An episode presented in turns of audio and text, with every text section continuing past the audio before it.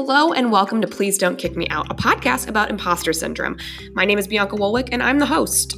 I interview my friends and people that inspire me to figure out if they have the key to life and they feel successful or feel like they don't fit in like I do. Anyway, thank you for listening and I hope you enjoy the episode.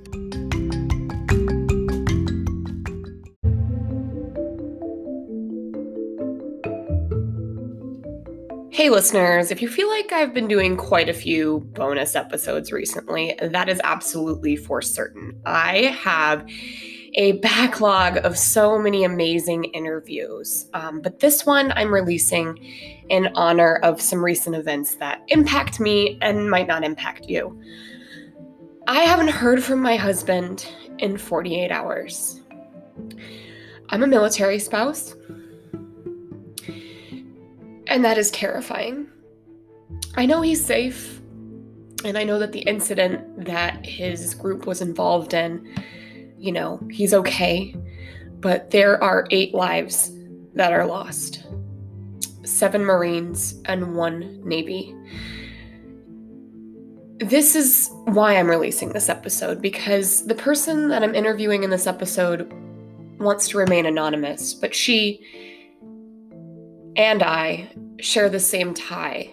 And when our husbands deploy, they will be deployed together, but on separate ships.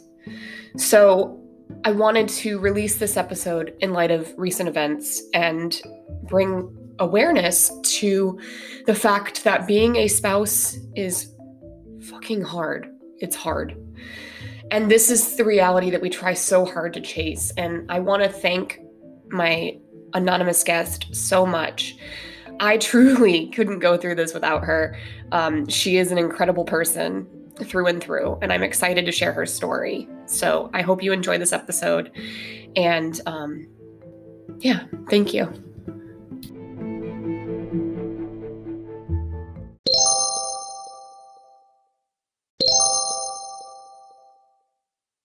Hey, how's it going? It's going good. How are you? I'm doing all right. Another day in paradise. At this point, I think it's Friday, but I'm not sure. Right. quarantine day 568 i don't right? know what year it is. 100% 100% so hey everyone that's listening this is please don't kick me out a podcast about imposter syndrome. And uh, due to the sensitivity of my guest and the topic which will deal with some legal ramifications some custody agreement and some pretty sensitive topics we're going to refer to my guest today as jane doe um, based on, an, on anonymity. And this is the first time i've done an anonymous podcast but it's important to tell these kinds of stories as they pertain to imposter syndrome. So so, Jane, why don't you take the floor and give your 30,000 foot overview of who you are and how you came to be? Yeah, so I am a, I guess you could say like societal stepmom, but within my nuclear family or my immediate family, it's me, my husband, and my son. Um, and I met them about three, almost four years ago now, and then kind of got thrust into this world of a blended family. Mm-hmm. Um, it wasn't something I ever pictured for myself, but it wasn't also something that I was scared of. I just, you know, when love happens, it happens the way it does organically usually. So, yeah. um, but it kind of thrust me into this world of, you know, blended families. Mm-hmm. Um, I came from a family of divorce, so I was aware of you know families not working out but i have a very what i call highly functioning divorce couple as parents mm-hmm. um, it didn't affect my growing up at all so, so divorce i under i have like a good relationship with divorce um, i'm not right. jaded towards it at all um, my parents got along great and they still do um, so meeting my husband and knowing he was previously married once before me and there was a child involved um, i've always loved kids so it kind of just came second nature to me. Mm-hmm. Um, but other than being a mom, I am a nurse. Um, I'm also a avid. Um, I don't know how to say it. I guess you could say um, I like video games. I'm a girl that likes video games. So I just I don't want to say gamer girl because then I feel like there's like that really weird kind of like attachment to it. Don't it's not right. Weird. I just right. like video games. Um, I love to go. I'm live in San Diego, so love being outside um, mm-hmm. except we're kind of trapped right now because of quarantine. Um, but other than that, yeah, it's. Um, I like to tell my friends that you know I'm a mom, but I'm also an individual as well. So it's something you know, try not to lose my myself in uh, in a title is is important. So Yeah. I have my own interest and enjoyment in life too. Yeah, absolutely. And I think that's really beautiful. Um, and I, I love kind of your story. And this is a, an exciting one for me to kind of tell about in terms of imposter syndrome. Um, I, you know, I was really excited when, you know, you came to me and wanted to be a guest. Um, so for my listeners, um, Jane and I have actually never met in person. This is actually our first Zoom call together, believe it or not. I know. Um, but she and I talk regularly because we matched on Bumble BFF. Bumble BFF, the friend portion of it, it actually really does work and it's really helpful during quarantine. So if you're feeling kind of lonely and you're a girl and you're having a hard time making friends, Bumble BFF is really great for that. Um, so we met, we matched shortly before all of this went to shit. And then she and it happens, it just so happens that her husband and my husband are on the same fleet. And so they were on this long ass underway together. And so we're just like what are the odds of this? And then like every day we were like sounding boards off each other. And i think at first i was a lot more weepy but she is um her husband is in the marine corps. So she's used to this. And i leaned on her a lot but now i feel like a fucking expert i've got to be honest. Um because and so now i'm walking my friends who are having their first underways happen um, and their first ish you know their first times being apart from their husbands um, i'm walking them through it and now i'm the expert it feels really weird yeah. It's it's you definitely learn on your feet. You're you have to I mean you have to. You have to Mhm. as the Marine Corps says, adapt and overcome your situation at any given time. So I think Right. over the years of being with my husband, you just kind of learn to accept that things are going to change and nothing is ever set in stone. So it's kind of just like right it is what it is.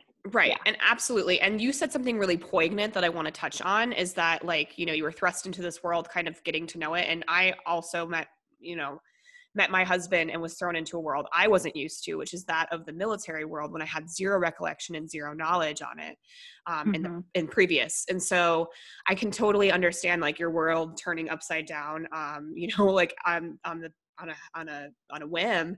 But Mhm. I mean, um, you know, for my listeners, you would never know that uh, Jane is not his mother by birth. Um, she is a dedicated human who loves this child as her own because that is the kind of empathetic person that she is. And you would never ever know. yeah that's you know and it's so funny i was i guess i was just really anxious like in the beginning Mhm. about going out in public with him because obviously if you ever met my son he doesn't physically look anything like me but i mean even people out in public don't question and i and i think that's the beauty of the time that we're in now Mhm. because there are so many blended families Absolutely. adoption is huge like you don't know if someone if, if a child is someone's birth child or not and it Right. doesn't matter and it doesn't matter to to the Yeah. child and that's all that matters And you said another really beautiful thing too that I would like to touch on is that, you know, while your parents were divorced, they had a really amicable relationship with one another. That's very rare, but I also think like too like that's also shaped your perception of love and and and you know, and being able to relate to other people and really be open-minded to other situations. Um I always think I, I for me personally, I will never get divorced because I found my soulmate. Um, Yep. and if if he goes, I go.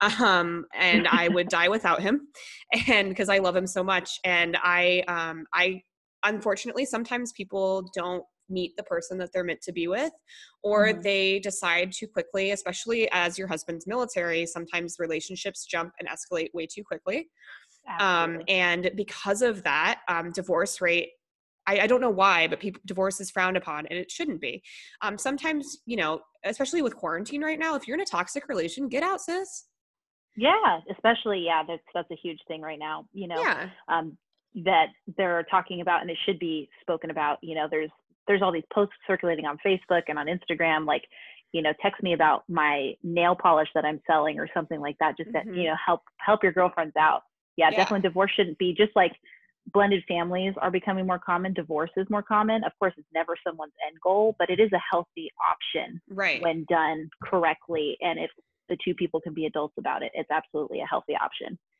Yeah, absolutely. So I guess kind of um, we might as well just hop into the topic at hand, which is imposter syndrome. Um, so uh, uh, uh, one thing I've always noticed with imposter syndrome is that the feelings of success and the feeling of having it figured out and life's answers and all of that, you know, they they kind of go hand in hand with how people feel and what imposter syndrome means to them. So we're going to start with the first question, which is, do you feel like you have it all figured out? Um, in life, no. and in being a stepmom or a mom, no. it's it's definitely um I mean, stepmothers already get a terrible rap because, you know, movies like Cinderella and all that stuff where it's just the evil stepmom comes in and is like, This is my family now and it's what I say goes and absolutely not. Absolutely not. Um, I'm actually contrary to popular belief, very open to the idea of co-parenting and being like a tri-family, mm-hmm. you know, mm-hmm. tri-parent family. Um, but unfortunately, in our situation, yeah. um, she is, you know, his birth mother is not willing to be a part right. of it. Like right. she wants to be a part, but in a toxic way. Yes. So, um, so a lot of this is kind of, a lot of it's leaning on my husband because he is the birth parent. He's obviously been with my son since the day he was born.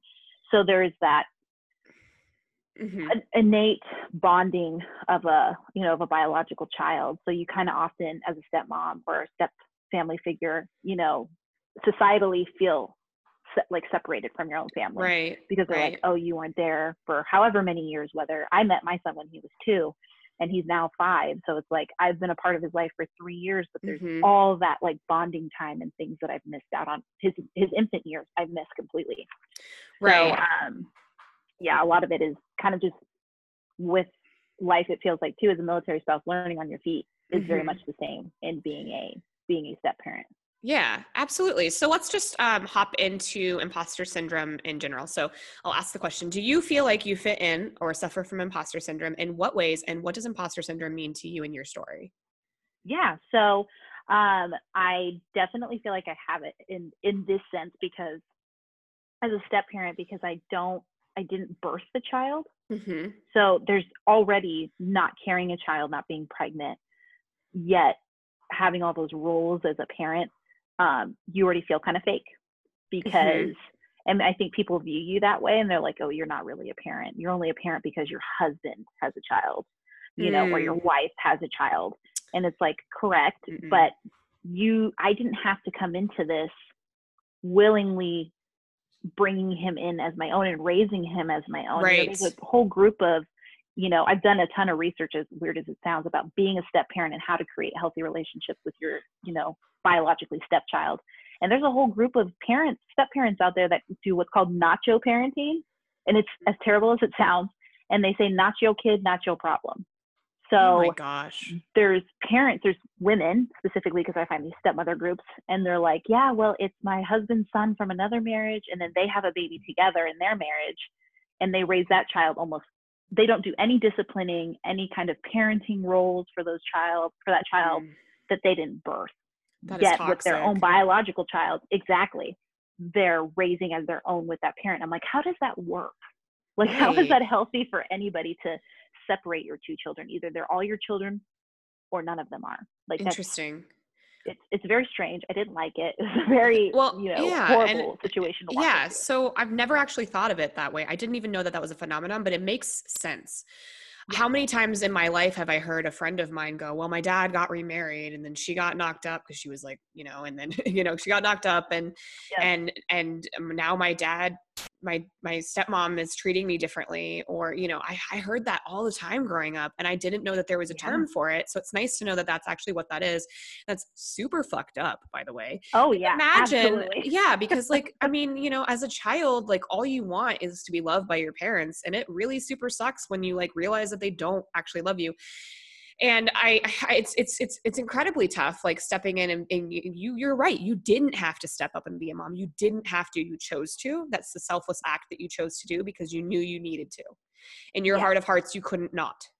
Yeah it's it, there was no other way to approach it. You know this child yeah. did not choose this life. He did not choose his parents Exactly. You know, and he is deserving of all the love that a normal, you know, healthy, you know, family is of a father and a mother who didn't get divorced, you know? Yes. So and I'm happy. That's kind of how I viewed it. Right. And I'm happy that he gets to see his dad in a relation, his dad with someone he loves, and he now has a good example of something. And I think like your husband did a very good thing by, by, you know, I mean, walking away unfortunately as as as sad as that is i mean given some of the stuff you've told me it was very very toxic and he needed to but he chose his son which is Absolutely. Very unheard of uh, a lot of men would either walk away or decide you know not my kid not my problem but no your husband stood stood up and said this is my child and like i need Yeah. to do what's best for him Yeah, exactly. And I always say, you know, in our in our wedding vows, that was part of what I said to him was that I knew when I met him that he could never hurt me because of how much he loved his his son. And absolutely because of how fearlessly and fiercely he fought for him. And he won because at the end, you know, as everybody says, true love wins at the end of the day. And it really does. Like he truly loved our son and that's what saved him and that's why he's with us. And that's why he is going to grow up knowing what true love is and that two parents, you know, yeah can love each other. Like you can come from a broken situation and still be worth I think loving. that's so beautiful, and and your son is going to be so lucky to have that example of love. Um, you know, we don't really think about the way that we fuck our children up in their in their Yeah. adolescence. We really don't think about that very often. But like, yeah. um, you know, it's a beautiful time for children because children have never because because now as millennials, our parents, you know, our parents all told us we were special. You're special. You're unique. You're you're a flower. Whatever. And now, um, you know, people are undoing the what generations of have been doing. Um, you Mhm. know, and they're and the- and millennials are who are having children right now are raising their children to be more empathetic and more loving and caring and open minded Mhm. and Mhm. um, less politically correct, but just more open to new experiences if Yeah. they're being raised correctly. Um, and so I think it's a really beautiful time for children, we, and I look forward to what the future will hold. I hope that we have this woke population of people who don't who use correct pronouns and are polite and aren't racist and all of these things, you know.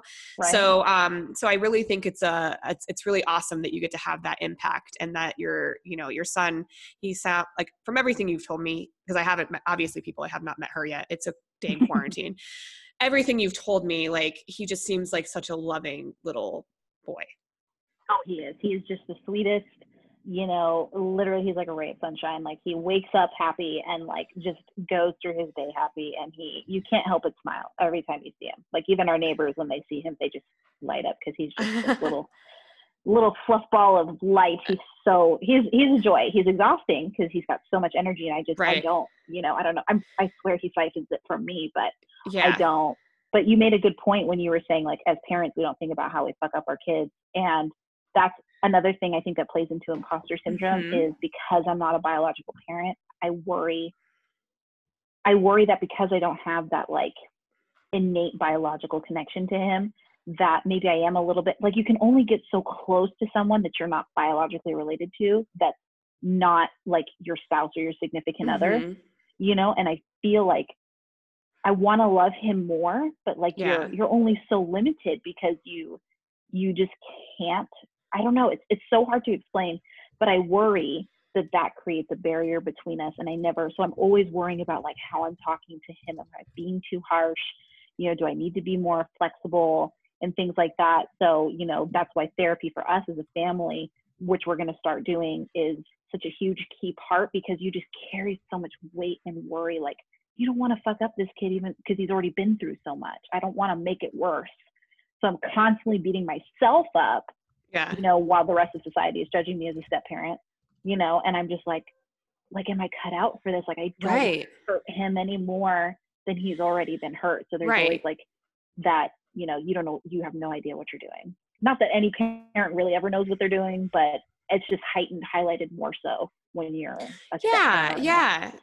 But again, I'm going to just take it back to what you're saying. I mean, think about this. You are a lot of people, you know, with that nacho mentality that you mentioned, not your kid, not your problem. Um, Mhm. They're not taking, they're not agonizing and up over, you know, staying up, you know, worrying like you are. So I want to say props to you and give yourself a pat on the back for that because I, I think like you're definitely the right person in his life you're the right choice because um, you've kind of talked a little bit you know here and there kind of on what the birth mother has done and all i've heard and felt so what i didn't really know much about the situation situation to my listeners um, at first i was like kind of on the birth mom side because i you know our, uh, jane was basically coming to me very frustrated. I didn't understand the full situation. But then as i've learned more i realized that um, unfortunately her son is being used as a pawn and of manipulation and control. And that is not love. Absolutely. And that is horrible. And um, what really upset me was when she started missing video calls that she would force you to schedule. And you're handling this crazy situation um, you know she, you know while your husband was gone and at one point they had comms down i mean it was just a lot for you to handle. And not once did i ever feel once i knew the situation not once did i ever feel that that came from a place of love. Yeah yeah. It was you know I, you know, coming into it when I first met my husband, of course, I was a little skeptical. But anytime you hear a father, an active duty military member who is a father who has full physical and legal custody, there should be red flags going off for anybody that ever hears mm-hmm. that because yeah. courts notoriously always favor mom because of she birthed the child, she carried the child, la di da di da, all this stuff like mom is an angel and perfect. And, you know, his birth mother actually had that mentality going forward through their legal battles. Was she even told my husband, she's like, the court will never take a child away from his mother. And she and she wow. made the choices she made and did the things she did honestly writing on that. She like she called her own bluff and she was like, Yeah, I'm gonna I'm gonna do pretty much everything horrible you can think of and they're still not gonna take him away from me. What an idiot. So yeah. So because I came into it a little bit skeptical because I was like, eh, are you really? Are you just keeping your kid from your of your ex-wife? Like, are you just mean like that? And then very exactly. early on, he showed me documentation. He let me read court documents and, and minutes and like the custody and the final, you know, judgment of their divorce and all that stuff. And I was like, holy crap, you weren't kidding. Absolutely. And immediately, you know, immediately I was it wasn't even like on his side. I was on Isaac, or sorry, I was on my son's side. Right. And um, and it was every anything and everything I could do to help him keep our son safe, I would do. Right. So yeah, it's just unfathomable what right and that is to their own children and that is why we are doing this anonymously because um you know there I, I know i don't want to use the term crazy or anything like that but i but your son's safety is the most important and you know like Absolutely. like like i respect that decision and i think that like there's power in the story and if this helps anyone that's struggling to i you know struggling as a step parent or coming into a relationship or something for me personally i i'm not a person that wants to have children. I think i've talked about that a lot. Um, but also like if i fell in love with the right person and they had a kid you know i would have done the same thing that jane was doing. Um, and I, it would have changed you know it would have changed my life and it would have changed my priorities and it would have changed my perspective. There is a level you can't really help who you love you know what i mean? Yeah um, absolutely. you really can't and i i'm i'm i'm in the camp of love is love no matter what and uh mm-hmm. that it, it shouldn't matter if you're red blue rainbow same sex you know whatever. Like i think everyone deserves to be loved and have love and um you know especially a child deserves to feel loved Oh, absolutely. I almost feel like a little bit more so just because they're so innocent. And like I said, he he didn't choose this life. He didn't choose no. the trauma that was inflicted upon him. He didn't choose any of this. And you know, the least the least I could do because I love his father is love him. Exactly. Much, you know. Yeah. So and yeah, it's it's a it's a tough situation. You know. So like you said, anybody who's going through it, or you know, because I feel like stepmoms are a lot of the mm-hmm. unsung heroes of you know these these blended families because you're a woman mm-hmm. loving a man who had a child by another woman. So it's like they're always forever connected to this other woman. Mm-hmm. and it's not you know for my husband there's no feelings left. Burn those bridges. Every the whole house burned down. It was you know just there's nothing there but you're forever tied because of this child to another woman.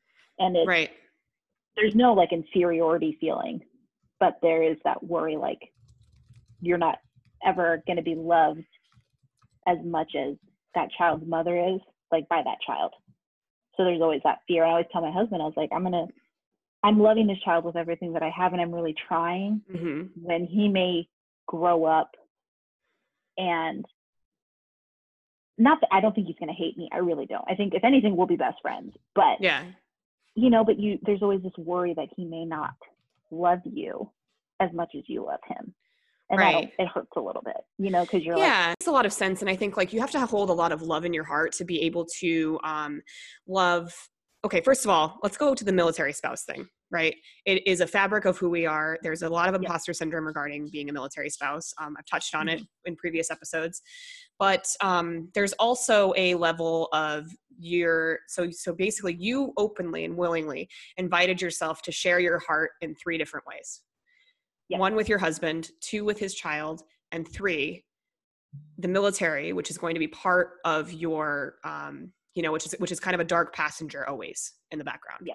always. so you're kind of in this weird threesome situation Right. so to speak two mistresses. right absolutely my hope for you is that maybe one day i don't know there's going to be a come to jesus moment for her the birth mom and she figures it out but i i from what you've told me i don't know if that will ever happen and to my listeners i mean if you're going to cast shade or judgment to jane here um you know you don't know the situation fully but just know that jane has done everything in her power to make this child feel loved and safe and accepted and um, I mean, I've seen your you and your husband's love story. You showed me the wedding video, and I, I cried.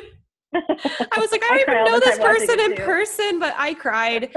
And it's just, it's. I mean, I I love it when my friends meet meet the right person for them, and like really when you meet the right person for you it's a catalyst like of course you would probably would have never chosen someone with a child as as your person but yeah. yes but at, the same time like i would have never chosen a military person for me but it just happened. Like you just really can't help who you love and who you fall in love with. So i think this is really beautiful and i'm excited about it. But let's uh, move forward into um, the feeling of success. So as i mentioned kind of failures and successes um, they really do tie into imposter syndrome. Um, and so um, we're going to go I, I always love asking it because everyone has a different answer for what feels successful to them. So what does this excuse me i can't speak. What does success look like to you? Do you feel successful Yes. So for me, I think when I was thinking about this question, was obviously because we're talking about imposter syndrome as a step parent and all that, Mhm. um, is obviously a healthy, happy family. So just keeping my son stable and healthy and happy mentally Mhm. and you know just um, because and emotionally and everything in turn so it's super important to me i would consider us successful if my son comes out of everything he's been through just this positive open understanding child or person Mhm. rather human that's just insanely empathetic and understanding of everything you know and just kind of really well rounded and yeah i think empathetic and passionate and compassionate to other people you know just that you can come from these horrible situations and horrible upbringings and experiences and still turn out to be this beautiful loving kind caring person. So if i can just do that for him and kind of yeah. you know almost be a shield to him and like protect him from you know and from any further harm and then just give him positive coping skills and you know effective communication skills and really kind of just show him that having feelings and emotions is okay. And yes. going through hard things living is okay yes. Exactly yeah so it's like you know i just want him to know that what he went through didn't define him. And then for me and my husband too because being a step parent really freaking takes a toll on your marriage. And Mhm. I hate to say it, and I told my husband, I was like, I really feel like if we were ever to get a divorce, it would be because of her. As sad as it sounds, because oh because my she heart just has this way of like wedging in between us. And Yeah. like my husband wants to break free of her. And I'm kind of more of this like logical, like rational person. I'm like, well, we can't get rid of her. Like that's the mother of your child, of our child. And like, yeah you know, she's going to be involved until he's 18 and then even after then. And like just trying to It- be more May I ask a question? And this might sure. this is might be because I don't know I don't really know, so maybe you have the answer. Um, state to state, um, I, I believe I want to say in Colorado, it's 16 they have the decision whether or not they want to speak to their a biological family member any longer if it's a divorce and custody mm-hmm. agreement. Mm-hmm. So is it 18 or like could your son decide if he doesn't want a relationship with his mom which you know that very well could happen. Mm-hmm. does he is he allowed to make that decision? Um i think just at any point in his life he's allowed to make that decision because we've always said like i'm a firm believer like like you mentioned earlier i don't think she'll ever have a coming to jesus moment. Mm um sadly she's it's been four years already and it's nothing's changed so i really don't ever see it changing. Um, if you can't change your life for an innocent child then what can you change it for um, mm-hmm. So I think as far as like custody and stuff goes, um, I think California is 12 where the child can actually mm-hmm. say if they want to see the parent anymore, if they want to talk to them, whatever.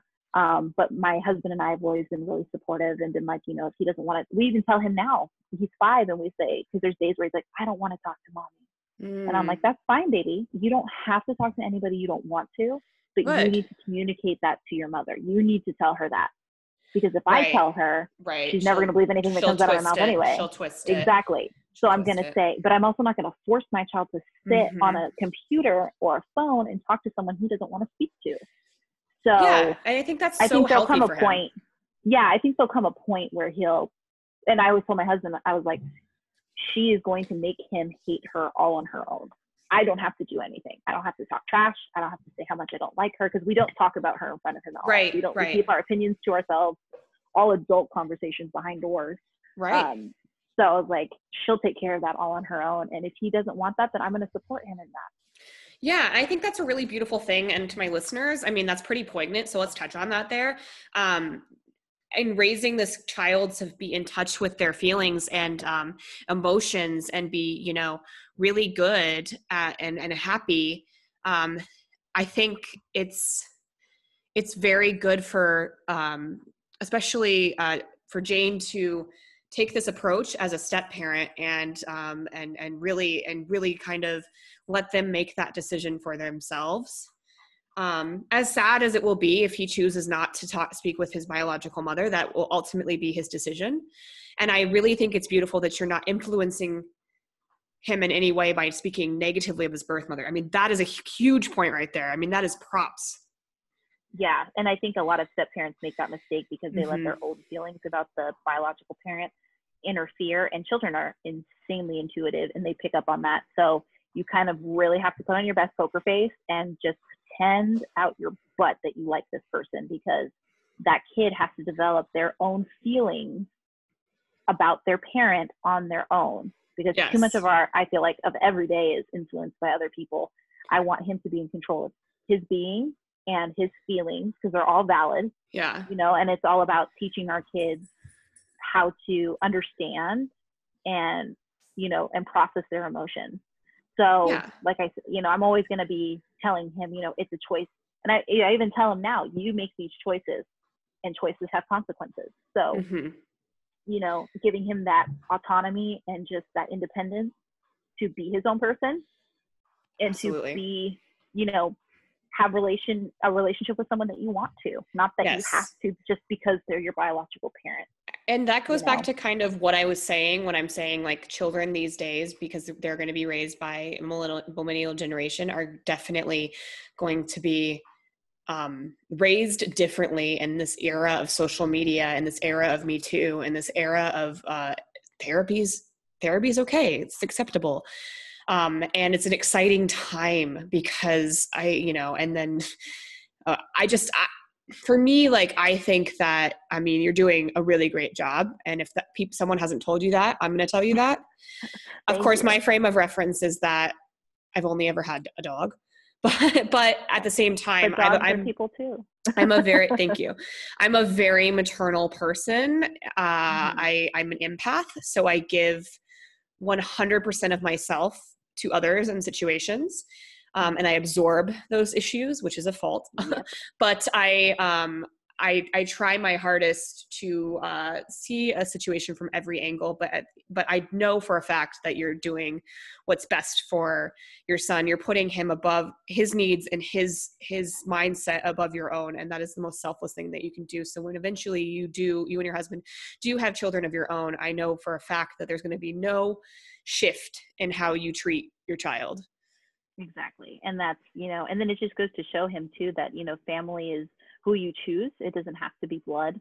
Right. Um, you know, it doesn't have to be the person who birthed you. It doesn't have to be the person who made you. It's Right. whoever protects you and loves you, fear, you know, fiercely Yes. and puts your needs above their own. That's Yes. that's that's true love and that's true family. And It truly is. I don't really know that would be success to me is for him to have his own family and a healthy relationship and just kind yes. of give everything we've shown him to his children, just pass it on forever and ever and ever. and just try to Absolutely. the world. and that is a beautiful thing um, because I've said time and time again on my podcast. Um, I've said in previous episodes, I'm not particularly close with my family. Um, And a lot of people can't really understand that. They don't really understand that. And when I say that, I don't mean I'm not close with like my husband's family. I'm actually closer with my in laws. But I just choose not to talk about family. I try not to, I try to keep it, you know, on off topic um, my my parents are very private people my sister is a very private person um, and there's a lot of like hair full of secrets, so to speak, that I just don't get into because it's not anyone's business. It's my family. Um, but I, because I'm not inher- very close with them, um, they don't really see me for who I am. I have a chosen family in the queer community. Um, as a Mhm. straight ally, I have two friends. I have, I, I thought if something ever happened to me and I needed someone, I would be calling Trey. Mhm. Sean and Trey. They are like family to me. They are, I mean, I get, I get emotional even thinking about it. Or I would call my best friend Marcy, who is my husband's second cousin. Um, and I would never think in a million years to pick the phone up and call my mom or my dad. And that's So it just goes back to family right. who you choose. They're the people who have proven Exactly. time and time again that they are Yes. they're there for you. Yes. And I think there's like a level of imposter syndrome too when you're not close with your family, particularly. oh, for Um, sure. and and so i think like you i'm i, uh, I always feel like oh god when are, when are the- like when are when are these normal f- people with normal families and normal this and that gonna find out that like all this weird crap about me and not understand it and and so yeah so i am so so just for me as like a personal thing i, I just I, ch- I choose i family is who i choose unfortunately and it's no it's nothing personal against my mom or my dad or my sister or anything it's just that my family is my husband and my whoever i choose to be in it Yeah, absolutely. And I think that's there's beauty Mm-hmm. in in the me- as in the mess as cliche as it sounds because my mom was very much the same way. Um, she came from uh, she lost her dad very very young, um, and my grandma was not a very motherly person. She was very Mm. cold Mhm. um, and distant. And my mom spent a good chunk of her life fighting for her mom's approval Mhm. and you know wanting her mom to love her and just never being enough and my mom when she had she always wanted two daughters and that's what she got and she was like i she made a promise to herself that whenever she had her girls they would never feel like she felt and sometimes i feel like it takes that for to break a cycle like you will never pass Yeah. that on that will I- never be yeah. your legacy and your story I have a you know? similar story about my mom, and I'll share it offline with you at a different time. But um, you just kind of it sounds similar. Um, but I think we've touched on imposter syndrome and kind of imposter syndrome and being a stepmom when you never thought in a million years the person that you were going to meet and fall in love with would have sole custody of their child. Um, Right. Which I mean, it's really beautiful. And thank you for stepping up for your son um, and you know being an awesome wife and holding down the fort as a military spouse and just being a badass health warrior an essential health warrior at times of need i mean you're just a strong badass bitch so Thank uh, you. yeah so i okay so i read ahead so I, so to my listeners i always send out a questionnaire not to break the fourth wall but uh, i i read ahead This and i all organic. What and I at first about? I was like, wait a second, did I write this next part? So, we're going to hop into my favorite part of the podcast. This is where we talk about things we're fanatical about and unpopular opinions we may have. I'll go first. I'm currently fanatical about the fact that I purchased Pretty Pretty Princess from Amazon and it came today and I'm so excited to play it. To my listeners, if you are young and you were not a child of the 90s, I so apologize. You missed out on the greatest game. Um, the goal of the game is to become the princess so you you do that through like rings and bracelets and stuff so i think you have to like a ring a bracelet a necklace i think a brooch and then um and then you get a earrings and a crown. And if you get the crown, you win. Um, I bought this purely because I thought it would be hilarious to buy the game and then play it on Zoom with my friend Kara. Shout out Kara. I still, yeah, I, st- I still think this is a great idea. So she bought it, I bought it. And um, we're going to play with our partners, um, and because we'll have four people to play, and so that actually like we'll find a way to play it on zoom. So it's a pretty exciting time. And i will also say i'm super fanatical about zoom. Zoom has really stepped it up um, during quarantine and i record all my podcasts through zoom and i also pay for the unlimited subscription. And i just really think that zoom is the way of the future in a lot of ways. Really? i used to hate zoom because i used to have to like interview on zoom and it's like oh god a zoom meeting. Again and now i'm like Zoom? What's Zoom? You want to Zoom? We're zooming. You're it's zooming. A whole, it's I'm a whole zooming. movement. It's a movement. yeah, Zoom and movement. it's just so funny to me because like, um, I'm also an extrovert. Like I'm a huge extrovert, um, and I, I really love people. And only like twice while my husband was uh, out to sea during that crazy, crazy underway that we that you and I both experienced um, where I was like, I just want them to deploy, and you were like, dude, calm down. no, we do not. Um, no, they will not come back. Um, uh, where, and I just only a couple of times have I reached a level as an empath where I've been so emotionally drained by someone's story that I couldn't zoom for a day. Like twice that happened where I was like, this that's, is a lot. I haven't even known you that long, and I know that's a bad place no, it sucks. it, it's like the worst feeling in the world when you don't want any human interaction.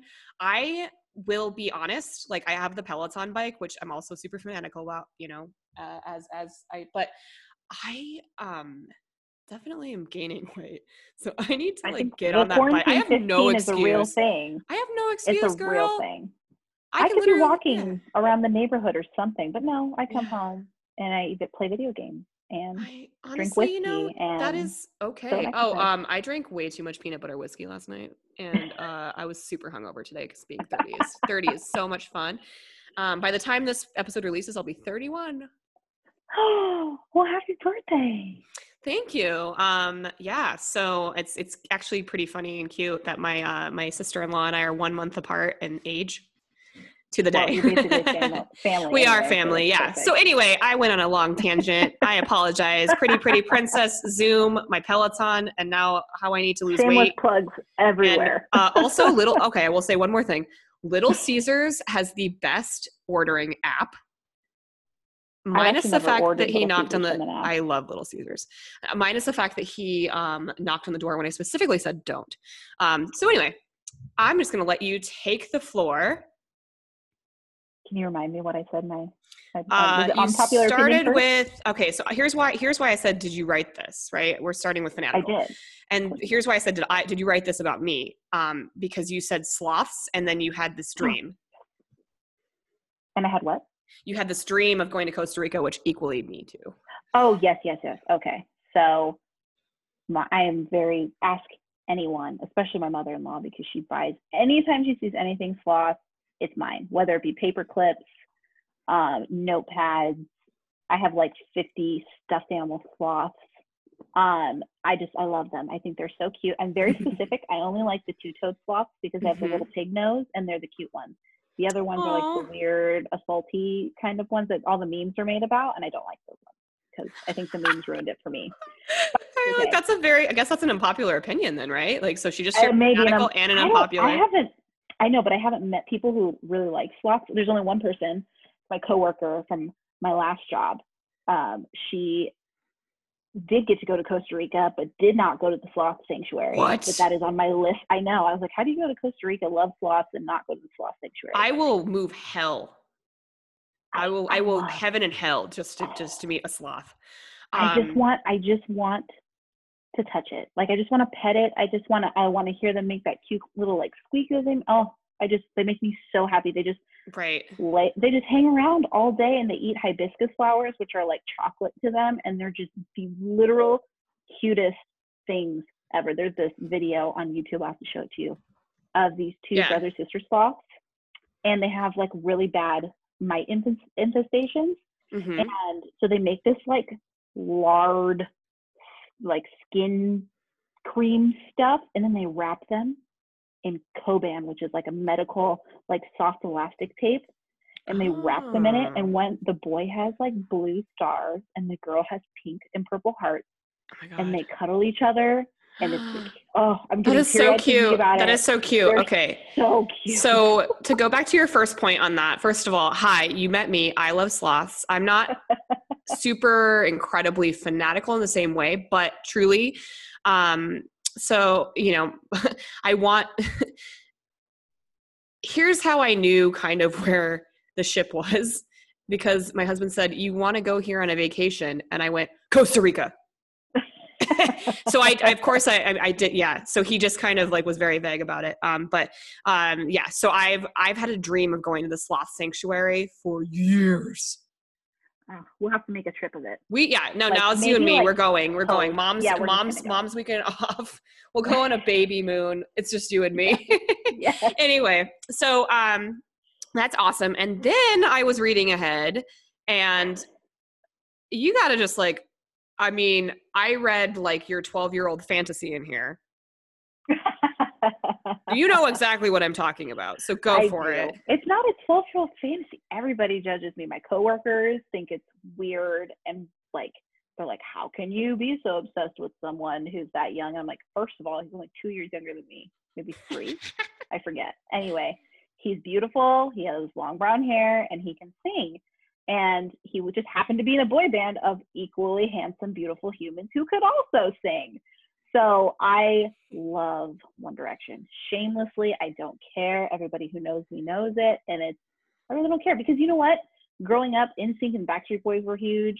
So I was closer to age in one to One Direction than I was at the time that I loved NSYNC. I was like nine. Right.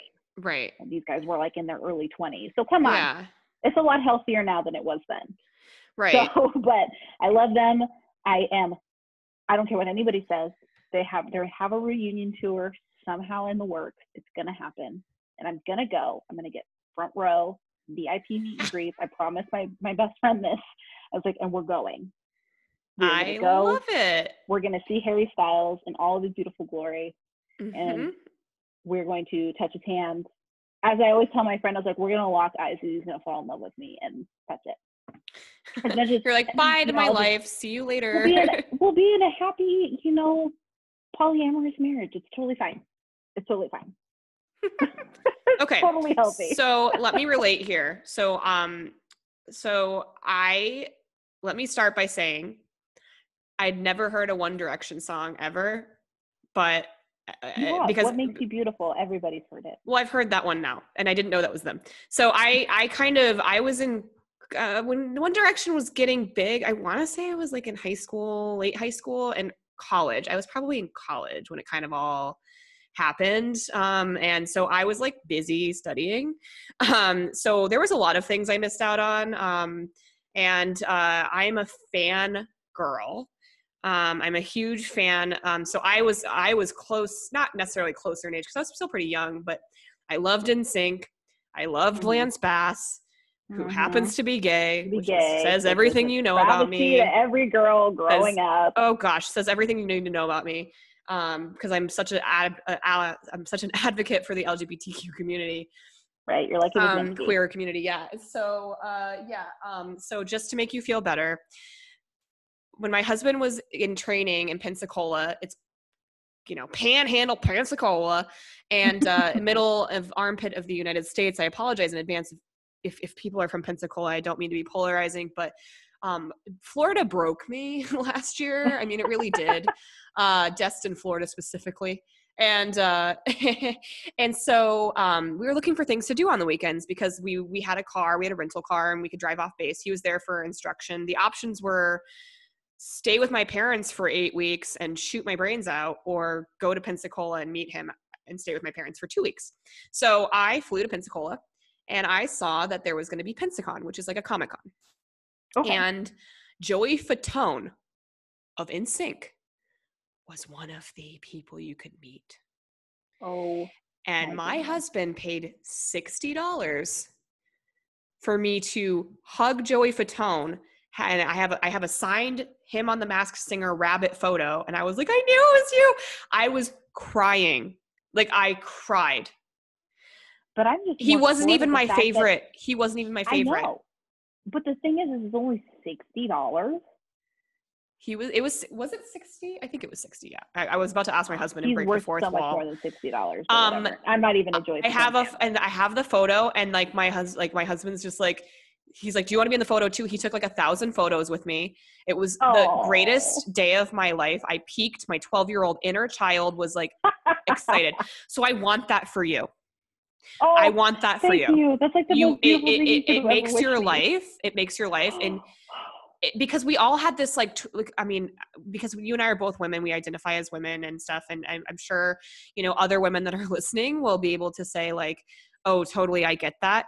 Um we go through our hormones so weirdly during puberty that we fixate on things and we can't just like things in a healthy way we Nope. super fan on them and Yep. my hormones were going crazy and man NSYNC really did it for me but never justin timberlake not not ramen hair boy nah no, no, nah joey fatone and lance bass all day all day. anyway so Um, and then you it was nice also walking down that mentioned one more thing um, and also i love that by the way. If you ever want to geek out on anything i am always such a supporter because i can't like things in a healthy way either. Um, and uh, for me i was obsessed with hannah montana like and miley cyrus in college. Okay. like my my friend and i we do zoom chats pre-meltdown? together still. Um pre meltdown oh i even saw her at the bangerz tour and she rode a hot Oh, dog wow. through the pepsi center. It was amazing.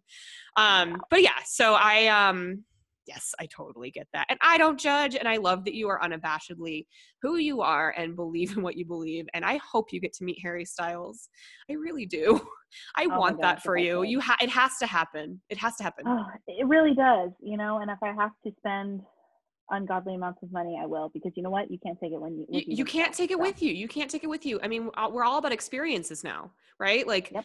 You truly can't take it with you i would i would pay anything so my like right before all this quarantine stuff happened um Cher, my husband i i had a dream of seeing Cher.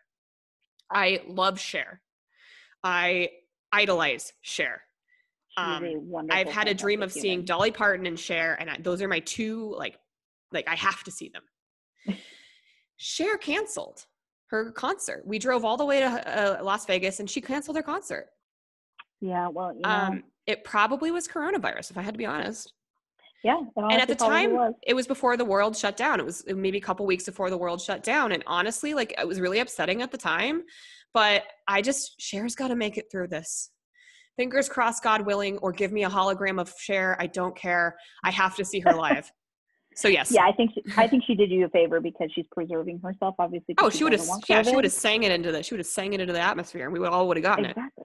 Exactly. so you just have to be thankful and just know that she will come back. I'm really Yes. scared because things haven't been progressing as quickly as they've projected. So I really feel like I'm supposed to see Harry Styles in August. I don't think it's gonna happen because he's. I want to see him by himself, and I love all of his music. yeah. He's totally come into like his own person, Right. and I love it. I love his expression. I love that, you know, just the creativity he's taken in his music and just like in his, the way he dresses and like truly gives no fucks Right. is all about just living his best life. Absolutely. I honestly feel like he could be my best friend. Really yeah. Yeah. And I mean, if you want to get into the other one you had, um, or if you want to move on to popular opinions, it's up to you. What was my other one? You have to remind me. Uh, Grammy winner, artist of the Is year. Grammy? Artist of the- Oh my God. okay. if I was to ever sway my sexual orientation, it would be for her. It would be for Billie Eilish. I love her. Again, same reason I think I love her is, is are the same reasons I love Harry. Is she is first of all just out of this world.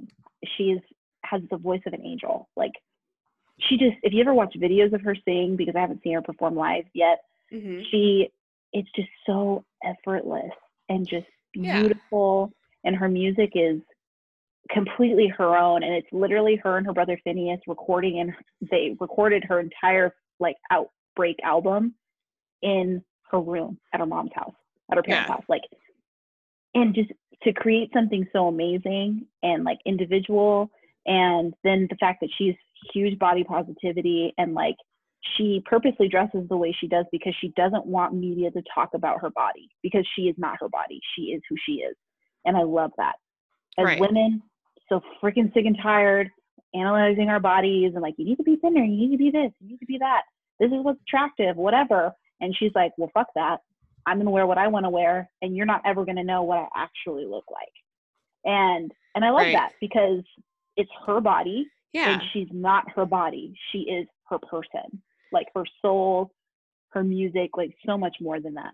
And I yeah. love that. I love that message that she gives to to girls and she's gotten people not me per se, but she's gotten through a lot of her fans. She's gotten them through very dark times because she's very candid about depression.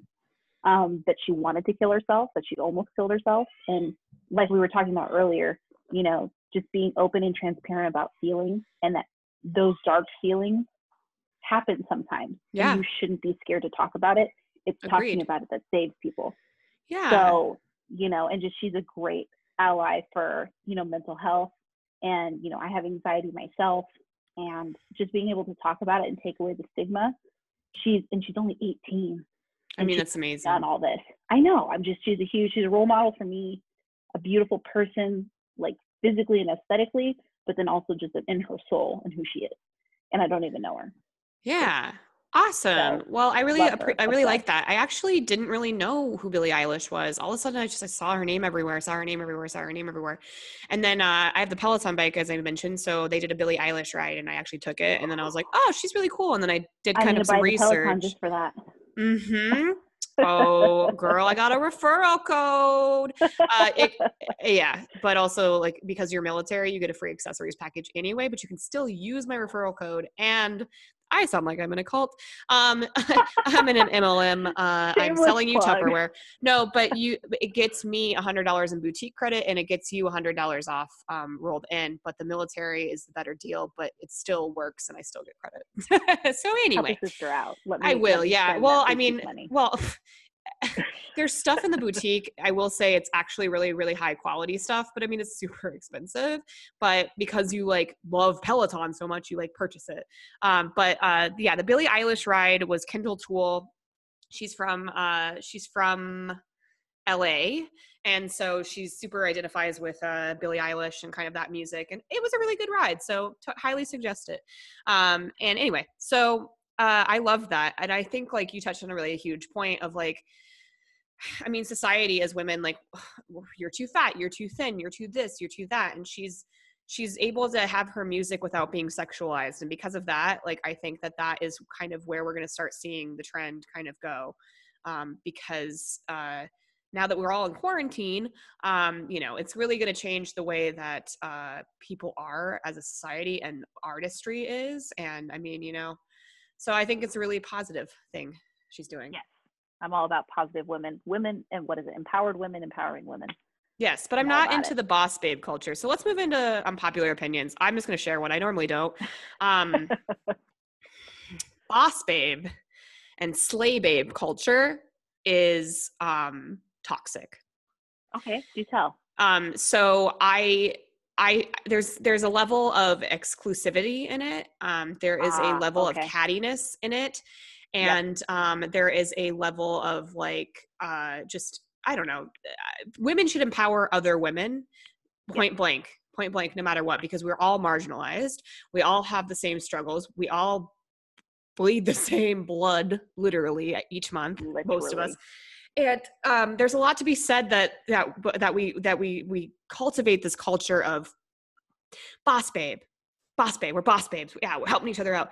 But that we women don't also it's very selfish in a lot of ways. So not every person is like this, but there's the idea that um just because you're saying it doesn't mean it's it doesn't make it the same as acting on it. Does that make sense? Yeah. So Yeah. there's a toxic so there's a toxicity to it.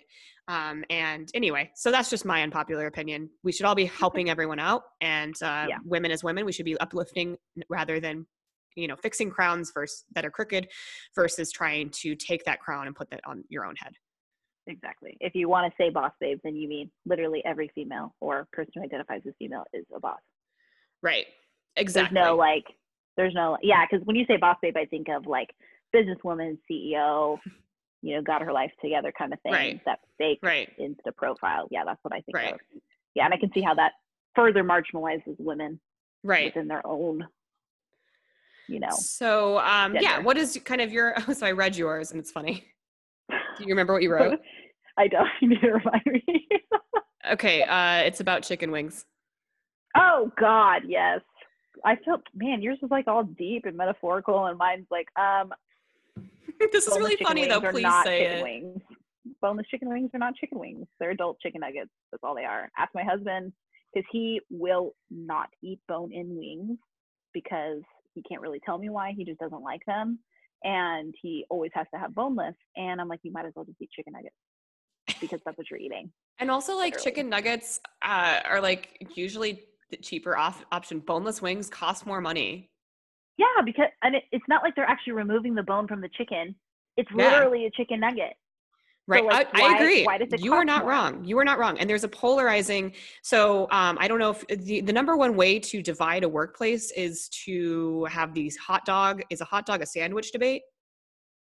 It's not But- no one can debate no one can debate that a chicken wing is not an adult chicken nugget like a boneless Right. chicken wing um and i agree and uh, that's really weird i mean not to not to judge your husband but that's really weird there's so much there's so much flavor in the fat and the tendon and the bone and that is what like i'm I a huge yeah Yeah, I think it's the tendon for him. He doesn't like that. ah But for me, like with boneless chicken wings or chicken nuggets, if you will, they're breaded chicken, so you can't get the crispy, like mhm. fried skin. it's always a little soggy it's literally always soggy. It's not even a little, it is soggy. And it's just like you don't get the crispy skin. And like I love chicken skin. Like if you have fried me chicken. too like, i was about to say that So good. oh so my gosh That's why I love bone-in wings so much. yes i never yeah. gets to enjoy that. So I um I've currently been doing a recipe. So I love boneless, skinless, or I sorry, I don't love boneless, skinless chicken thighs. I love. It's really hard in San Diego to find actual chicken thighs with the skin on. But my Yeah. favorite recipe in COVID during COVID, and I'll I'll share it to my listeners in my description. But it's uh, one that my friend uh, Shelby gave me, and I kind of adapted it. But you use you use eight ounces of Dole pineapple juice that then breaks down the citrus, and then I air fry it. So it's a soy sauce, um, soy sauce, uh, soy sauce, mirin, rice wine vinegar, pineapple, and then uh, pineapple juice, and then a little bit of sesame oil and uh, ginger powder or ginger or garlic, whatever you may do, and you mix that all together, and then you marinate the chicken for like I don't know a whole day. I do that, and the the the citrus in it breaks it down, and then I love I love the fuck out of my air fryer. Fuck yes, it's the best thing ever. And so I, it's been so hot, and I have air conditioning, but I don't like running it all the time. It's been so hot that turning the gas stove on really doesn't make sense because it just like blows hot air all through the house, and then I'm just hot. I can't handle being hot. So I, um, I've been just using my air fryer, and I air fry those suckers for 15 and then I flip them halfway through that 15 and then I do another 5 so tip you know 20 in total just to make sure and it gets so crispy it's like a crackling Ooh. Hmm. it's so good I know I just tell texted like, you, The I minute just you started, you did. The minute you started like describing what it was marinated in, my mouth, my jaw dropped, and my mouth started watering. Oh, I will. Yes, I will send you. I will send you kind of my rough thing, but just just know pineapple juice. Because some people do marinade with orange juice, and I never thought about it, but that makes so much sense because it actually It really tenderizes it. yeah, it's like it's like what our parents used to use the like old fashioned meat tenderizer powder or whatever, Yeah, but like not processed. Yeah, except not my mom because her favorite spice is parsley, so she never used anything of That's not a flavor. spice.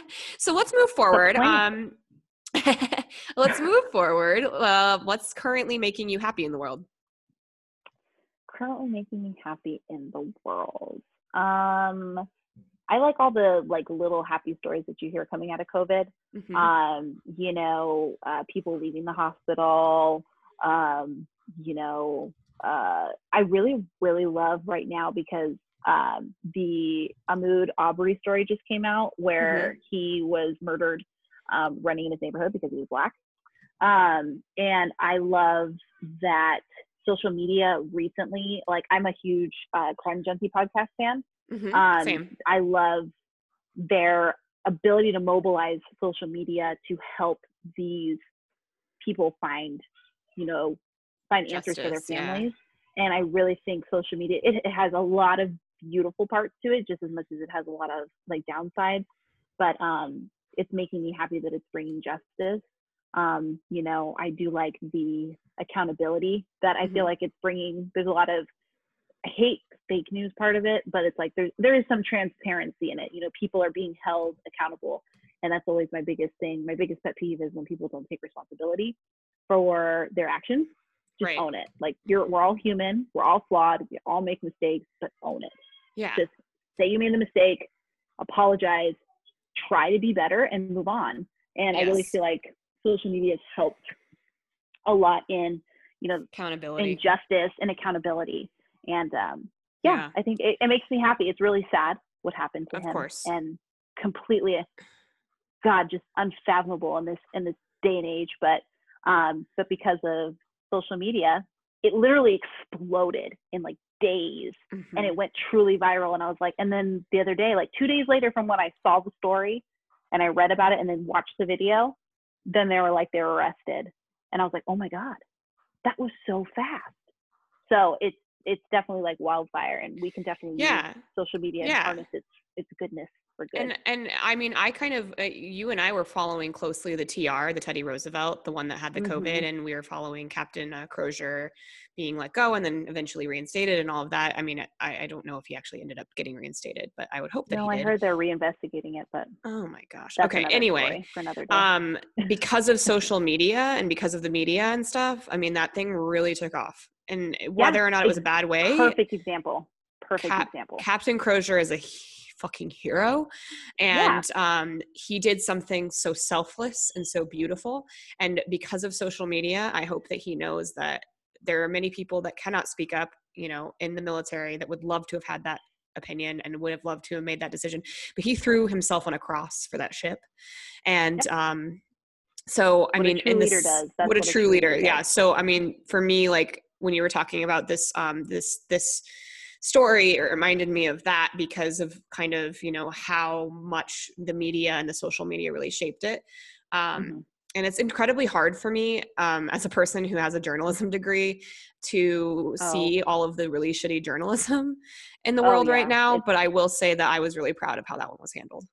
Yeah, me too. And it was like perfect example of, you know, social media being for justice and, you know, um, it's you know, even our military as, you know, as much as we praise them and as much as we, you know, support them as spouses, you know, and we support our hub, our husbands, but there's also flaws flaws within the military and it has Mhm. a very long dark history and, you know, of sweeping one person under the rug for the benefit of all and, you know, it's or what they claim is the benefit of all. So when you see good things like this come out, and there there really is, we as the people do have a lot of power to affect change. Yes. You know, it was because of the uproar that he was even they even thought about investigating reinstating him. So Right. if we keep using our voices truly for good Yeah. and call out these people who are in power, Yep. I mean that's what that's what democracy is. So keep doing it. You know, Yeah. Even Absolutely. not super politically, because I'm not. No, but- yeah, but I, I I I think that's great. We should be using our voices for change and for good, and we Mhm. now is the time, if not now, when. Um, so I Mhm. love that. Okay, we're nearing the end. We're to our final question Oh. slash our final. I know. I was like, I could talk to you for hours. I Um, know. um, which I love this. Uh, so um, do you have Jane? Do you have something that you would like to promote? Yeah. So for me, um, I work in nursing. Um, you know, and it's my plug. I kind of didn't want to elaborate too much on what kind of nursing I did, so I won't go into too much detail. Other than my um, my thing that I want to promote is um, cancer, pediatric cancer research. Mm-hmm. So um, cancer really affects a lot of people, um, whether you know someone in your immediate family or you know of a friend of a friend um, that has either a family member or themselves been battling cancer. And I was blessed um, the last um, year or so of my life to work with children fighting cancer. Mm-hmm. And they are just literally some of the strongest, brightest, most encouraging children, just humans in general, not the fact that they're kids. And it was Sorry, my earpods fell out. Hold on a second. It was um, just in complete honor, and but I was also equally heartbroken to find out that children pediatric cancer research only gets about four percent of national funding, mm. um, and a lot of the drugs that these children were getting were um, literally older than their parents, and yeah. it's sad. You know, they deserve more, and you just watch them go through these horrific side effects and you know losing all their hair getting so sick not being able to play outside being stuck in the hospital right and they just deserve so much more and now that i work in adults and i see all these new drugs constantly getting approved for new different you know kinds of mm-hmm. cancer to treat and whatever and just knowing that these kids just have like the same 40 chemotherapies you know mm-hmm. to treat the same you know childhood cancers and they just they deserve more they're our future you know, so we should invest more. So always, um, I know a lot of people see like the St. Jude commercials. You can donate to St. Jude. You can donate to the Children's Oncology Group. Mm-hmm. Um, they are a massive um, organization who actually gathers all of the cancer research and like protocols to treat uh, pediatric cancer, and they share it with everybody. So like all nice. the same, all the same protocols and i think it's beautiful because then you get great um, research that way you get great studies you get great pools of candidates and patients and um, they also do this um, bone marrow um, program where newly diagnosed like leukemia and um, I think it's I think it's leukemia patients. Mm-hmm. I think mm-hmm. that's all I saw it with, where they actually will ask the patient or the family, you know, can you donate this um, part of the stem cell or uh, the bone marrow that we're going to draw can you donate it to to be studied because each people think cancer is all the same like if one person has breast cancer another person has the same breast cancer actually each cancer and each tumor are genetically different mm-hmm. but they all have these different some have um, the same markers as other tumors and those markers are what we use to create chemotherapy and immunotherapy right. to attack the cancer so by donating their bone marrow and they're having it researched they're actually helping future children oh, wow. that are going to get diagnosed with cancer. So it's just this beautiful program. Um, I want it to be like a universal, like all cancer knowledge really should be universal. It should be shared mm-hmm. with everybody.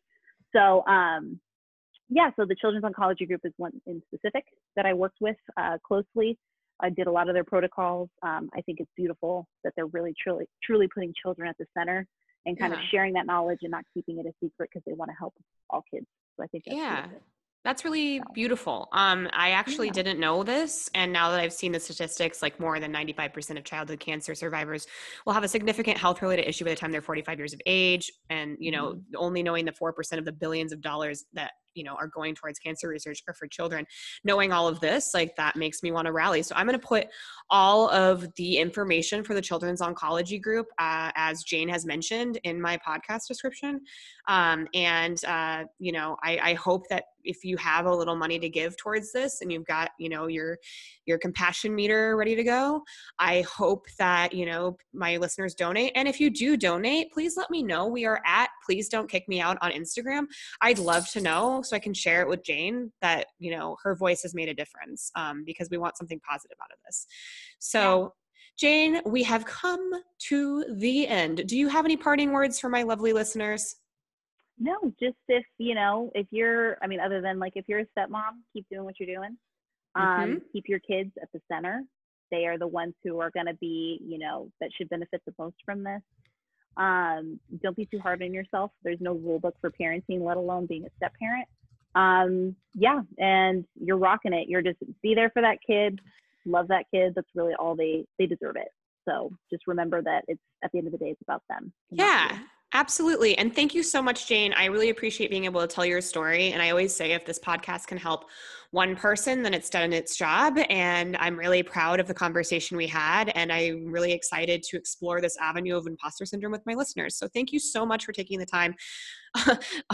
you know, we started at 7 um, p.m. our time uh, after, you know, you were, you were able to get your kiddo in bed and all of that. And he's been relatively quiet. I've only heard him a little bit. Um, yeah but thank you so much for taking the time to speak with me, and I hope to talk to you soon. Yeah, thanks for having me, and we'll, definitely talk soon. Thanks so much. Bye. Bye.